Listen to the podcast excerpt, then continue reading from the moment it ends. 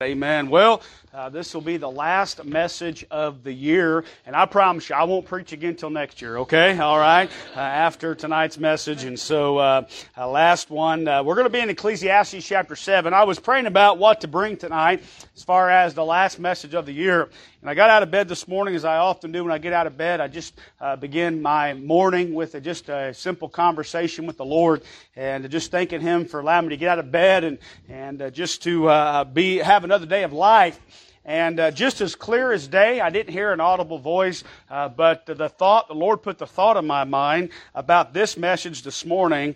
And uh, I'm gonna, we're gonna uh, preach for a few minutes uh, tonight on uh, the last words. I'm gonna call it last word lessons. Last word lessons. So Ecclesiastes chapter seven. If you find your place, stand with me together as we read the scripture. I'm gonna read verses one through eight. And uh, notice here some interesting statements here that King Solomon made as we read these verses. And again, these are uh, uh, written by uh, the one of the wisest men that was on the earth, and uh, he made some interesting contrasts, things that maybe we wouldn't think would be, uh, but of course God in His wisdom has declared them to be. Here we go, Ecclesiastes chapter seven, verse one through eight. A good name is better than precious ointment, and the day of death the, uh, than the day of one's birth. It's better to go to the house of mourning than to go to the house of feasting, for that is the end of all men, and, and the living will lay it to his heart. Sorrow is better than laughter, for by the sadness of the countenance the heart is made better. The heart of the wise is in the house of mourning, but the heart of fools is in the house of mirth. It's better to hear the rebuke of, uh, of the wise than for a man to hear the song of fools. For as the crackling of thorns under a pot, so is the laughter of the fool. This also is vanity. Surely oppression maketh a wise man mad, and a gift destroyeth the heart. Better is the end of a thing than the beginning thereof, and the patient in spirit is better than the proud in spirit. Let's pray. Lord, we love you tonight. Thank you, Lord, for allowing us to gather together as your people, Lord, in your house, singing your praises. And now, Lord, as we close out this year, Lord, around your word, I pray you'd speak to us through it tonight, Lord, and I pray that you teach us some things and help us, Lord. Minister to our hearts. I pray that you'd help me to preach the way, uh, Lord, the message you've given for me to preach and the way you'd have for me to preach it. And just bless us, we pray now, and we thank you for it. In Jesus' name we pray. Amen. Thank you. You may be seated. Now, there's a lot of different things in here, uh, a lot of uh, uh, statements that were made Uh, that, truth be told, require a little bit of spiritual understanding. You know, for example, the day of death and the day of one's birth. I mean, you know what? You know what we celebrate? We celebrate birthdays, right? I mean, uh, here on Sunday morning, and uh, we uh, we'll, we'll we'll recognize your birthday, and we'll we'll sing to you. Uh, you know, I don't think we've ever you know stood up and sang Happy Death Day, right? I mean, that's just not what we think of. That's not what we celebrate. Uh, but the Bible says that the day of death is better than the day of one's birth. Now, let me say this as a Christian, all right? Uh, you know what? That's absolutely true as a Christian. Uh, for the one that's passing into eternity. Eternity, it's better, amen. Now, maybe not so much for those that are left behind, but for those that are passing their eternity. Are you kidding me, folks? You're just beginning true life then. And so, again, we could preach a lot of different things through here, but I want to focus on just a couple statements out of a couple of these verses, which is kind of be the platform for the message tonight. Notice what he says here in verse two. He says, "For that is the end of all men, and the living will lay it to his heart." And again, he's talking about uh, death. He's talking about uh, the fact that when someone passes away, that there's something about the end of their life that people will take it to heart. And I will just say this, as a pastor, uh, having preached funerals before, uh, I don't think that there's a, a, a more uh, of, a, of an apt time in life where people are focused into the eternal than they are at a funeral. You know what, at least in our culture, we still have funerals where, where people gather together. And you know what they're seeing? They're literally facing, looking at death square in the eye. And they're thinking about it, and it doesn't really matter what kind of walk of life they're from. They all have one thing on their mind, the death of a loved one. What an opportunity as a pastor, as a Christian, to give someone the message of hope at a funeral. In fact, I look forward to preaching funerals, to be honest with you. Now, if it's someone I know, uh, someone I was close to, of course we, we mourn together. As the Bible says, we weep with them that weep. But what an opportunity to preach the gospel at a funeral.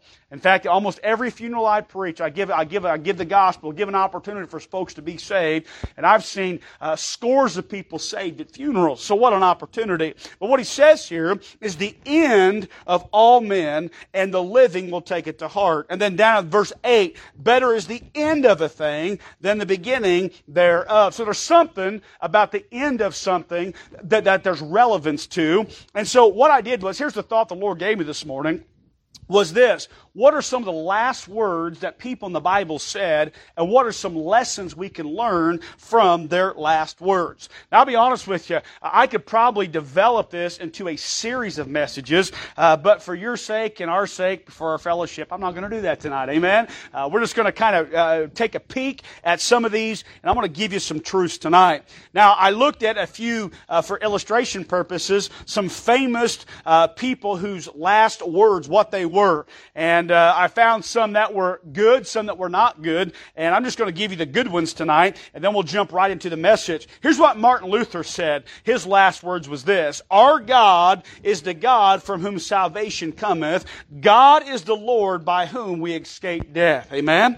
Uh, how about this? Uh, this was said by a, name, a man named Richard Baxter. He was a seventeenth century theologian. He said this: "I have pain, but I have peace. I have peace."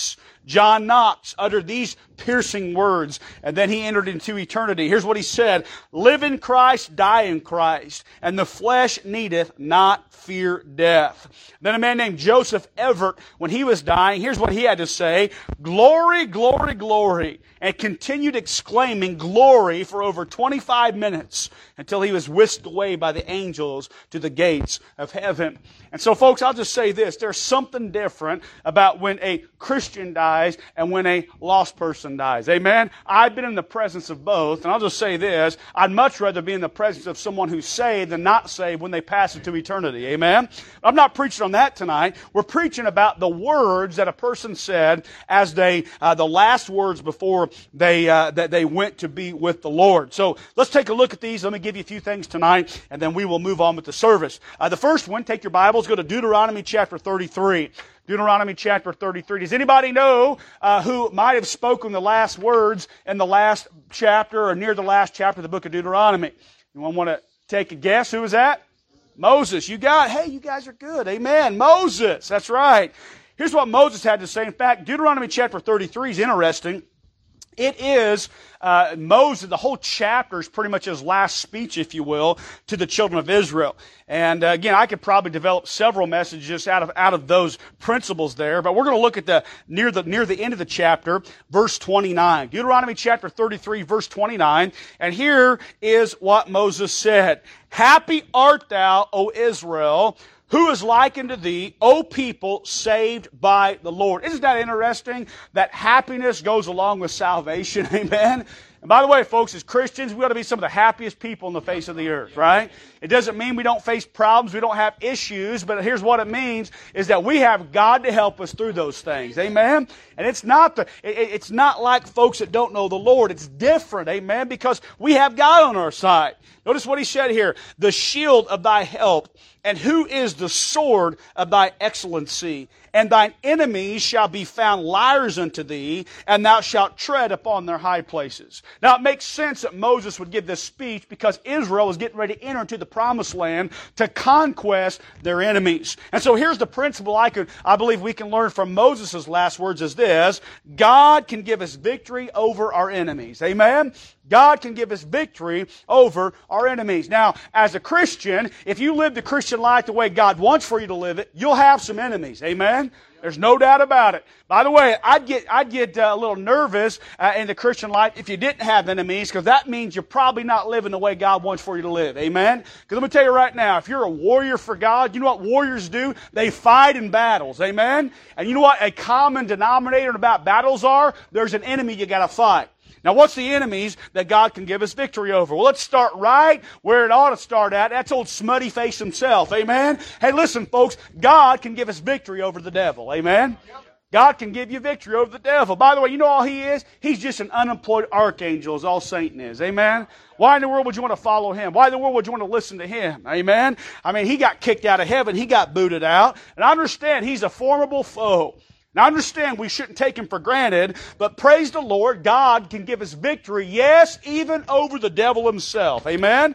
I think it's kind of fitting how this thing's coming full circle. We started the year with our theme, having done all to stand in Ephesians chapter six. Let me just remind you once again what we've talked a lot about this year. Let me just read the verses to you. Amen? Ephesians chapter six, verse ten through thirteen. Finally, my brethren, be strong in the Lord and in the power of His might. Put on the whole armor of God that you may be able to stand against the wiles of the devil. For we wrestle not against flesh and blood, but against principalities, against powers, against the rulers of the darkness of this world, against spiritual wickedness in high places. Wherefore, take unto you the whole armor of God that you may be able to withstand in the evil day, and having done all, to stand. Now listen, folks, that's a promise that God has given to us as Christians, that if we will do it God's way by putting on His armor and standing in the power of His might, we can beat the devil. Amen? James chapter four, verse seven. This is one of my ammo verses. This is one of the ones I use in my spiritual arsenal. Submit yourselves, therefore, to God. Resist the devil, and he will flee from you. Amen? Now listen, you don't have to be the devil's little toy. He don't have to control you like one of those little puppets on a string, amen? He doesn't have to, uh, just every time he wants you to do what he wants, you don't have to do it. You know why? God gives us victory over the devil. Now, if there's anything we need to take into the, this new year, is that we can have victory, amen? But not just over the devil. He's not the only thing we got to fight. How about this old world, amen? I'm going to tell you something. We've got to fight, and we've got to keep from allowing the world's philosophies to come and, and permeate into our hearts as Christians. John chapter fifteen, this is when Jesus was having His last prayer meeting with His disciples before He was to suffer His passion. And that whole chapter, man, there's a lot of meat in that chapter. But here's just a couple verses. John chapter fifteen, verse eighteen and nineteen. If the world hates you, you know that it hated me before it hated you. If you were of the world, the world would love his own. But because you are not of the world, but I have chosen you out of the world, therefore the world hateth you. By the way, you know what we can learn from that? That as Christians, guess what? We're not of this world. Now, I don't mean as far as living here. Of course, you know, God, the world isn't referring to the planet Earth. It's referring to the systems of this world. Amen? Let me tell you right now, there is a night and day difference, or there should be anyway, between the Christian, between the Christian and the stinking old wicked world. Amen? Listen, folks, we don't have the same philosophies they have. We don't have the same goals they have. We don't do the same things they do. Right? I mean, come on, isn't tonight a perfect example of that? What's most worldly people doing tonight? They're seeing how drunk they can get, how much they can party, and the debauchery they can involve themselves in. That's not what we as Christians do. You know why? Because we're not like them, that's why. Unashamedly, Christians ought to be different than the world. Amen? Now, I'm going to be doing a lot of preaching on that this year, so we're going to keep moving tonight, all right? Number uh, number three, what else does God give us victory over? How about this? How about the old stinking, wicked flesh? Amen? Oh, stinking wicked flesh. Romans chapter six. For if we were have been planted together in the likeness of His death, we shall be also in the likeness of His resurrection, knowing this, that our old man, or the flesh, is crucified with Him, that the body of sin might be destroyed, that henceforth we should not serve sin. For he that is dead is freed from sin. Amen? Now listen to me, folks. We can have victory over this old stinking wicked flesh. Now I know it's strong. And I know it's got a pull on us, and, and we gotta we gotta live in it, I guess you could say. But you know what? As Christians, you know what? We can have victory over it. And by the way, the Bible talks a lot about, and again, we're going to preach a lot about that this year, so I'm going to keep on moving, but God can give you victory over that. And how about this? We're going to we're going to uh, move on to the next point after this one. You know, God gives us victory over death. God gives us victory. Here's what the Bible says, First Corinthians fifteen twenty-six. The last enemy that shall be destroyed is death. Amen? I'm going to tell you, death is not the same for a Christian as it is for the lost. We have victory over death. You know what all death is right now, folks? Death is just a vehicle that takes us to the presence of our Savior. Amen? And so God will give us victory over those things. So that's what we learn from the last words of Moses. How about this? Joshua chapter twenty-four, verse fifteen. Go there. You want to guess who we're going to give the last words of here? Who? There you go. Hey, you figured it out, man. Even he's homeschooled, he figured it out. All right. Joshua, right? Joshua chapter twenty-four, verse fifteen, pretty famous verse. Now, these weren't the exact last words of Joshua, but they were within his last charge that he gave to the people here. It was part of his last speech, if you will. And again, this is a very famous passage of Scripture. But man, this is a good principle. Joshua twenty-four, verse fifteen, "And if it seem evil unto you to serve the Lord, choose you this day whom you will serve, whether the gods which your fathers served that were on the other side of the flood, or the gods of the Amorites in whose land ye dwell." Here we go, you ready? "But as for me and my house, we will serve the Lord." Amen? Now, most of us probably have a plaque hanging somewhere in our house that says that. And you know what? I think it's a wonderful, a wonderful thing to hang on your wall, but it's more than just some cute little Christian saying. Amen? And here's the principle we learned from Brother Joshua. Serving God is a choice. Serving God is a choice. You know what? Let me tell you what life is about, folks. It's about decisions, right? God has given us and gifted us with a free will, and all of us make many different decisions every single day. Some are great decisions, some are small decisions. Nevertheless, you know what we th- the thing about our decisions are? We must uh, live with the results of our decisions. For example, all right, here in a little bit, uh, I'm going to have for us here, let me add up the math here real quick, one hundred fifty inches of pizza, okay? And so there's going to be a lot of pizza back there. Uh, there's a lot of uh, good uh, desserts and other foods back. Who brought a vegetable tray? Man, are you kidding me? Vegetable tray? Really? I mean, come on. No, I actually really like bell peppers, all right? So that's good. But, man, you always got to have that healthy snob in there. And I'm just kidding, just kidding. Just kidding, Miss Bonnie. I like vegetables. Amen? But no, here's the thing. Guess what? If you decide you're going to go back there and at, you know, nine, nine thirty at night, you're going to just gorge yourself on pizza, you're going to live with those that, that, that decision, right? Okay?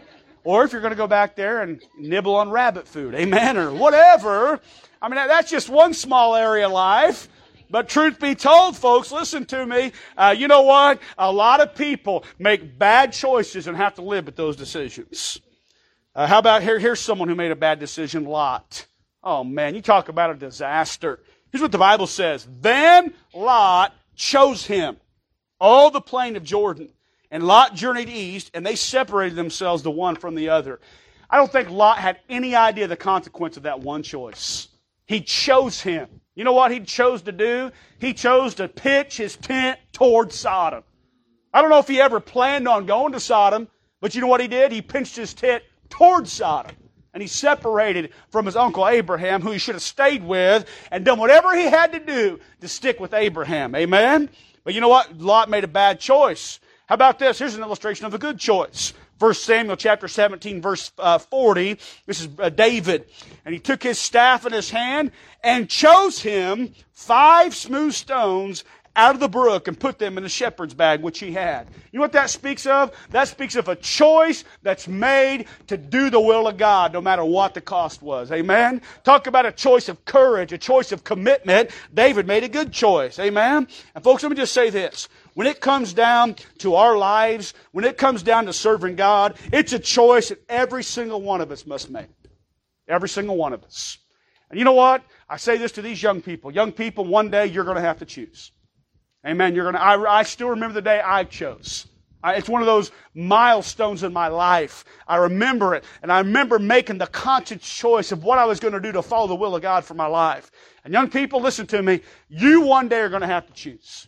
It's not good enough for what your parents have done. It's not good enough for what your pastor has done. You're going to have to make the choice for yourself. Amen?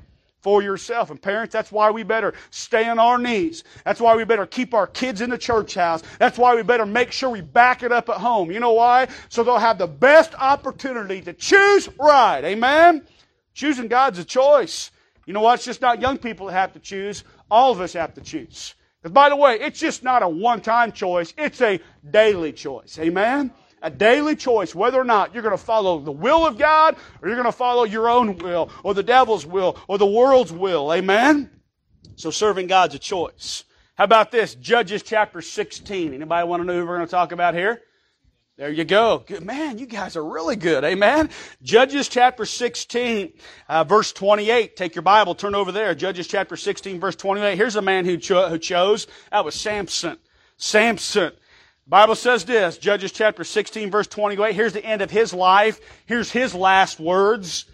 And Samson called unto the Lord and said, O Lord God, remember me, I pray thee, and strengthen me, I pray thee, only this once, O God, that I may be at once avenged of the Philistines for my two eyes. That was his last words. You know what we can learn from Samson? How about this? Living for self and sin will cost you big time.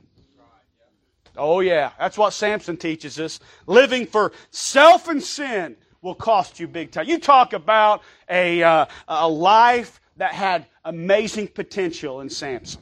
Amazing potential. God gifted him with something he's never gifted anyone else with. And God gifted him so that he could deliver Israel from the Philistines. By the way, Samson didn't do uh, uh, probably a fourth of what God wanted him to do. Okay? And you know why? Because you know what Samson's life was about? Himself. His desires, his passions, what he wanted instead of what God wanted. I'm going to tell you something, folks. You know what? If you're going to live the Christian life the way God wants for you to live it, you know what it's going to mean? It's going to mean denying self, dying to self. Here's what Jesus said in John chapter twelve, verse twenty-four. Verily, verily, I say unto you, except a corn of wheat fall into the ground and die, it abideth alone. But if it die, it bringeth forth much fruit. He that loveth his life shall lose it. He that hateth his life in this world shall keep it unto life eternal. You know God's ways are always in opposition of the ways of this world.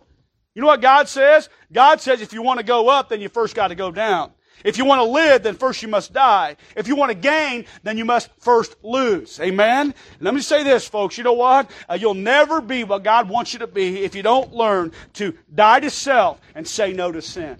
I'm going to tell you again, it goes back to choices. It goes back to uh, how we're going to live this life God's called for us to live. One of my favorite quotes by a, a great missionary of yesteryear. Maybe you've heard this name before, Jim Elliot. I've used him as an illustration before, but he was one of those young men in his, in, in his twenties as a missionary that God put on his heart to reach the Aka Indians down there in South America, a tribe that had never been reached with the gospel before. And you ought to read the book one time. It's called Through Gates of Splendor. It's a powerful book. It's a powerful testimony, and how that those, those missionaries, when they landed on that shore, those Indians, they met him with spears, and those missionaries were martyred on those jungle beaches there in South America. And here's what Jim Elliot said. A lot of people would think that Jim Elliot's life was a waste. Here's what he said. I love this quote. He is no fool who gives what he cannot keep to gain what he cannot lose. Let me say that again. He is no fool who gives what he cannot keep to gain what he cannot lose. You know what that's called? That's called understanding what it means for a corn of wheat to fall in the ground and die to bring forth much fruit. By the way, God used the martyr, the martyrdom of those missionaries to convert that whole tribe to Jesus Christ. Convert the whole tribe. And you know what? Sometimes it takes uh, uh, serving God in a way that we don't think. Amen? But what a wonderful lesson there. How about this? First Kings chapter two. Anyone want to guess whose last words we find in First Kings chapter two? There you go. Close. Uh, David. David's last words. First Kings chapter two. Uh, and, well, if you want to get real technical about, about Samuel, uh, Brother Dave, we had to go to the Witch of Endor there, right? But uh, no, First Kings chapter two. And uh, let's see what David's last words were. And again, a, a, a giant of the faith, the sweet psalmist of Israel. Notice what he says here in First Kings chapter two, verses two through four. Of course, this is his charge to his son Solomon. Notice what he says, I go the way of all the earth. Be thou strong, therefore, and show thyself a man. By the way, that's good advice for a father to his son. Amen? You know what, son? I'm not always going to be here. You got to be strong and show yourself a man. By the way, parents, you know what we're trying to raise uh, our, our, our boys to be? Men. Men. Amen? Without apology, you know what I, I'm trying to raise my sons to be? Men. You know what that means? We do manly things. Amen?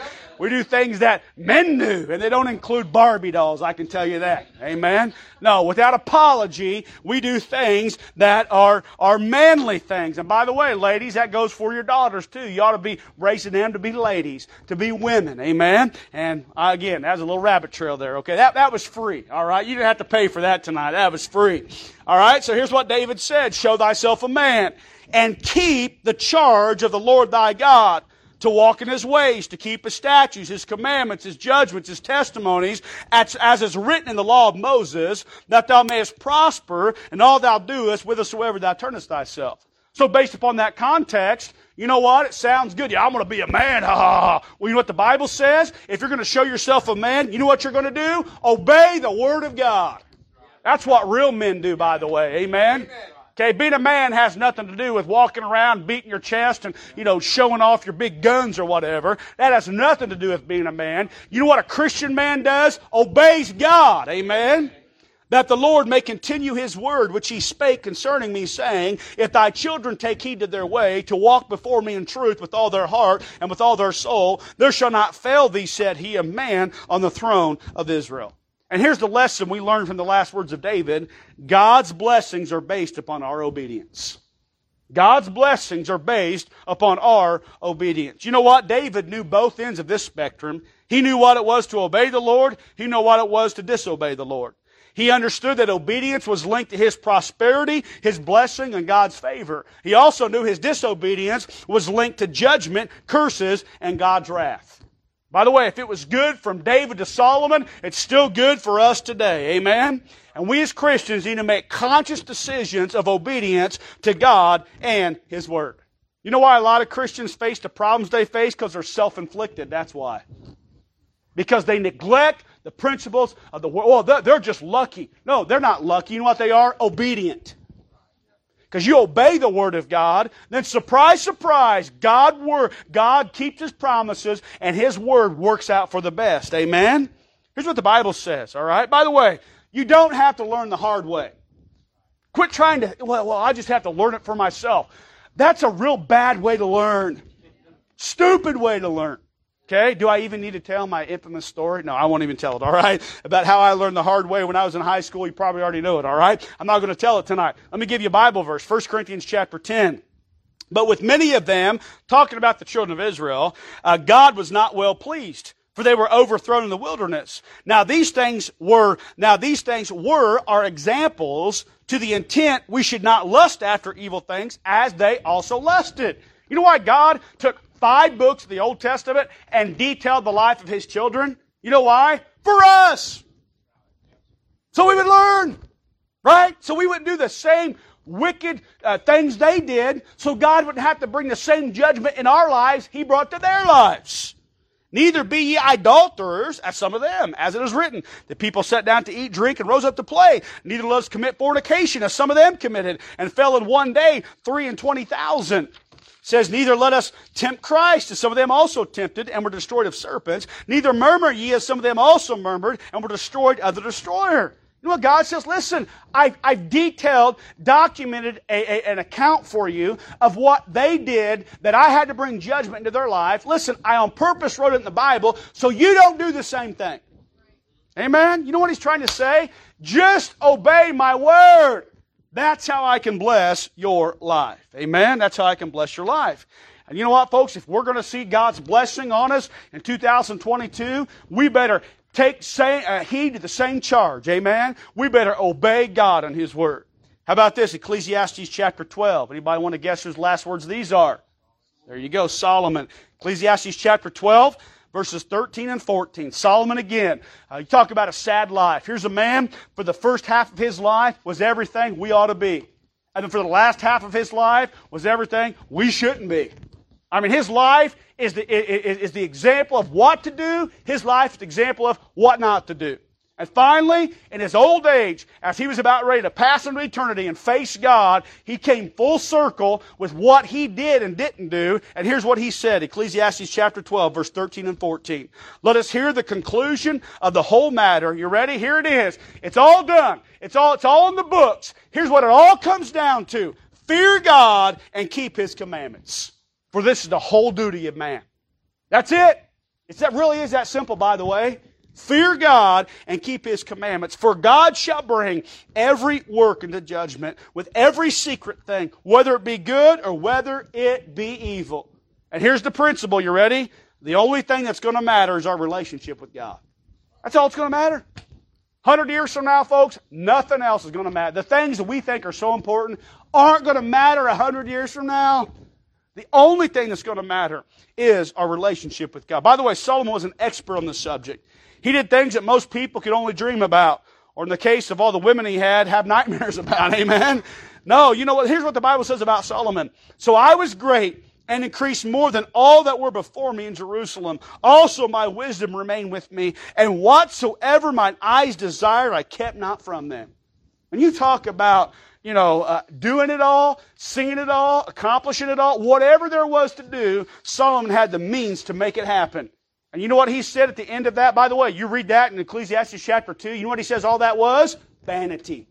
Emptiness. Because he was doing it for himself, not because he was following God. And it came down to it. He said, listen, the whole, this whole thing is about God and our relationship with God. Amen? Acts chapter seven. Anyone know whose last words these are? Nope, not Paul, not Acts chapter seven. There you go, Stephen, that's right. Acts chapter seven, verse sixty. And he, this is Stephen, kneeled down and cried with a loud voice. Of course, this was when he was being stoned for his preaching, when he was being stoned for the truth he was telling. Lord, lay not this sin to their charge. And when he had said this, he fell asleep. That was his last, literally his very last words. Lord, lay not this sin to their charge. Here's the lesson. One of the greatest acts of love is forgiveness.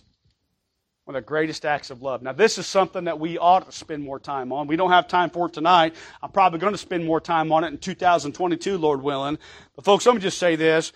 As a Christian, you've got to learn the power of forgiveness. You've got to. Let me tell you, if you hang on to things, you know what you're doing? The people that you're unwilling to forgive, you're not hurting them one bit. You're not. Now, in our minds, the enemy has deceived us, making us think that, you know, that that that they're going to suffer for it. Truth be told, you know why a lot of Christians suffer? Because of unforgiveness and bitterness in their very own heart. One of the greatest tools that God has given us to defeat and cast down strongholds and to defeat the enemy is forgiveness. One of the greatest acts of love. By the way, I'm, I'm just going to tell you this right now. You ready for this? Somebody's going to wrong you in the next year. Truth be told, could be someone in this room. That's just truth, folks. Now, I think as Christians, we should not intend to do that. We should guard against that. And if we do do that, we need to get it right. But truth be told, I mean, if every life plays out, because we all are human, we all have flesh, we all got to deal with that stuff, somebody's going to hurt you, offend you. I mean, folks, listen to me. The, I have no idea, okay? I don't have a crystal ball. I wouldn't use it if I had one. Amen? All I'm saying is this, something's going to happen. What are you going to do? Okay, you know, you realize right now, there's people a year ago who were in this room, committed, said they were committed just like you say you're committed, and they're not here anymore. You know why? Because they couldn't learn to forgive. Is that going to be you next year at this time? Will you be the sermon illustration I talk about next year at this time? I would never call you out by name. I'm just saying, folks, listen to me. You got to learn to forgive, amen? You, and again, I don't have time to even develop this tonight. But here's what Jesus said, Matthew chapter eighteen. Then Peter, I'm sorry, Matthew chapter six. For if ye forgive men their trespass, then your heavenly Father will also forgive you. But if ye forgive not men their trespass, neither will your Father forgive you your trespass. Wow. Those are some pretty strong words. Jesus said, listen, you harbor it in your heart, you don't want to forgive? Well, guess what? Guess who's not going to forgive you? The Father. Wow. Now, folks, listen to me. To me, the number one motivation to forgive is because I need God's forgiveness in my life. Amen? And so you know what God says? Okay, you're my child. You do what I do. You forgive. I'm going to tell you, sometimes that's harder to do than just to say, oh, just forgive. Well, you know what? It's easy to say that when you haven't had a traumatic experience happen to you that some people's had happen to them. Okay? And so, you, but you got to learn to do it. One of the greatest acts of love is forgiveness. Okay, here's the next one, Second Timothy chapter four. Anybody want to guess? Second Timothy chapter four? Timothy. That was good. There you go, Paul. Amen. There you go. That's all right. Good guess. You thought I was trying to trick you, didn't you? Second Timothy chapter four, very, very famous passage of Scripture here, verses six through seven. Paul was about at the end of his life. Uh, he was uh, all but ready to be executed, have his uh, head chopped off for his faith in Jesus Christ. And here's what he said, some of his last words. For I am now ready to be offered, and the time of my departure is at hand. You ready? Here we go. I have fought a good fight. I have finished my course. I have kept the faith. Amen? Here's what we learned from that. You ready? Finish strong. Finish strong. Amen? Let me tell you something, folks. God's not so much interested in how you started as He is how much you finish. How you finish. Everybody starts at different points of the race. Thank God we got young people here who's been brought up in church, who's been taught right, has been trained right. But that's not everybody's story. And that's okay if it's not. Hey, praise God, you're in the race. Amen, you're in the fight. But you know what? You can't get so caught up about how you started. You know what? We got to c- concentrate and, and, and keep our mind focused on how we finish. And make sure we finish strong. Listen, folks, whether by death or by trumpet, we need to be finishing strong. We need to be finishing strong. By the way, how do you do that? Very simple. Number one, you got to fight. You got to fight. Man, this Christian life is a battle. You got to fight. You got to get up every day. Put your armor on, just like we preached about this year, and, and understand that you're in a battle. You're in a battle for good and right. You're in a battle for the things of God. You got to fight, amen? You got to have a warrior's mentality if you're going to be making the Christian life. Number two, you got to focus, right? I have finished my course. You got to stay focused on the finish line. Any good runner, any good sprinter will tell you, you know what? What helps them get across that finish line is, is, is to focus on that finish line. And you know what? That's a mental task. It's also a physical task. But listen to me, folks. You got to fight. You got to focus. And how about this? I have kept the faith. You got to be faithful. Got to be faithful. God's standard isn't perfection, but let me tell you what God's standard is, folks. Faithfulness. Come on. What do we all want to hear? Well done, thou good and what? Faithful servant. Amen? You got to stay faithful. You got to stay faithful to God, faithful to the Scripture, faithful to the house of God. Amen. How about this? We're almost done, all right? Revelation chapter twenty-two. Anyone want to guess who those last words were? John, there you go. Man, I love this. This is part of my prayer request. Revelation chapter twenty-two. He which testifieth these things saith, surely I come quickly. That was Jesus talking. And here's what John says. Amen. By the way, you know what the word amen means? So be it. Man, yeah. Jesus said, I'm coming quickly, John. Yes, Lord, so be it. And notice what he says. Even so come, Lord Jesus. The grace of our Lord Jesus Christ be with you all. Amen. Here's a lesson we learned from Brother John's last word. Be ready for Christ's return. Be ready. Be ready for it. Now, folks, listen. Can we say what John said? Even so come, Lord Jesus, or are we too in love with the things of this life? Can we really say that? Even, well, Lord, I want you to come, but... Lord, uh, it'd be nice if I could do this and get to this point and say, you know, again, folks, listen, I'm not against having goals. I'm not against experiencing life. I know right now there's two young people in this room who are not praying that prayer, amen? But that's okay, all right? I understand that. God is not against us as far as doing the things that we got to do in life, amen? God's not against that. But the difference is we ought to be doing those things with a pilgrim's mentality. Here's what the Bible says in First Peter chapter two, verse eleven. Dearly beloved, I beseech you as strangers and pilgrims. Strangers and pilgrims. You know what that means? That means this. We understand, folks, that everything we do is not really for this life. It's for the next life. This life is what that old song says. I'm just a passing through. Amen? My treasures are laid up somewhere beyond the blue. So in the process of living life, doing what we do, going to work, taking care of our families, enjoying life, and I believe God does want us to enjoy life. Listen, we do all that, though, with a pilgrim mentality. Understand something. You know what? It's not about what happens here. It's about there. Amen? But God set it up in such a way, it's how we live here affects the eternal. So you know what? Be ready for Christ's return. Be ready for it. Could this be the year? I sure pray it would be the year. Amen. And again, I'm not a prophet, but you don't have to be a prophet to look around and see what's going on in this world and how things are leading up and preparing for it. I'm telling you, folks, I believe it's going to happen in our lifetime. So be ready for it. Amen. Live every day in, in, in anticipation of it. And then last of all, let's close out with this. Here we go. Acts chapter one, verse eight. Anyone want to know whose last words those were? There you go, Jesus. Now, Jesus kind of gets in here a couple times because, truth be told, every word's His word, right? And He really did say something before He died, but He came back to life, amen? I mean, we could go to the cross. His last words on the cross were what? It is finished. There you go. I could have preached about that. But how about this? These were His last words before He ascended back into heaven. Acts chapter one, verse eight. But ye shall receive power. After that the Holy Ghost is come upon you, and ye shall be witnesses unto me, both in Jerusalem and in all Judea and in Samaria and the uttermost part of the earth. And you know what the lesson is from that, folks? It's our responsibility as Christians to reach people with the gospel.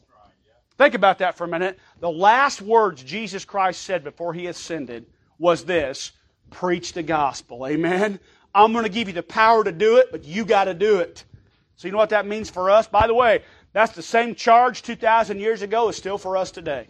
We got to get the gospel out. Amen? And that's got to be the focal point of our lives as Christians. That's got to be the focal point of our church, is to be involved in and doing, uh, be involved with ministries and, and in personal uh, interactions, getting out the gospel.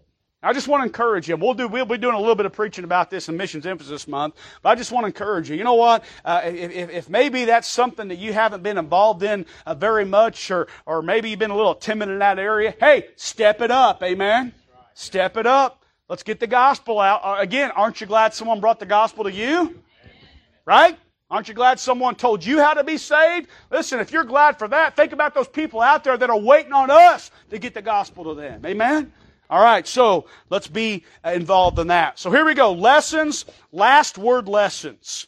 God can give us the victory over our enemies. Serving God is a choice. Living for self and sin will cost you big time. God's blessings are based upon our obedience. The only thing that's going to matter is our relationship with God. One of the greatest acts of love is forgiveness. Finish strong. Be ready for Christ's return. And it's our responsibility as Christians to reach people with the gospel. Let's pray. Lord, we love you.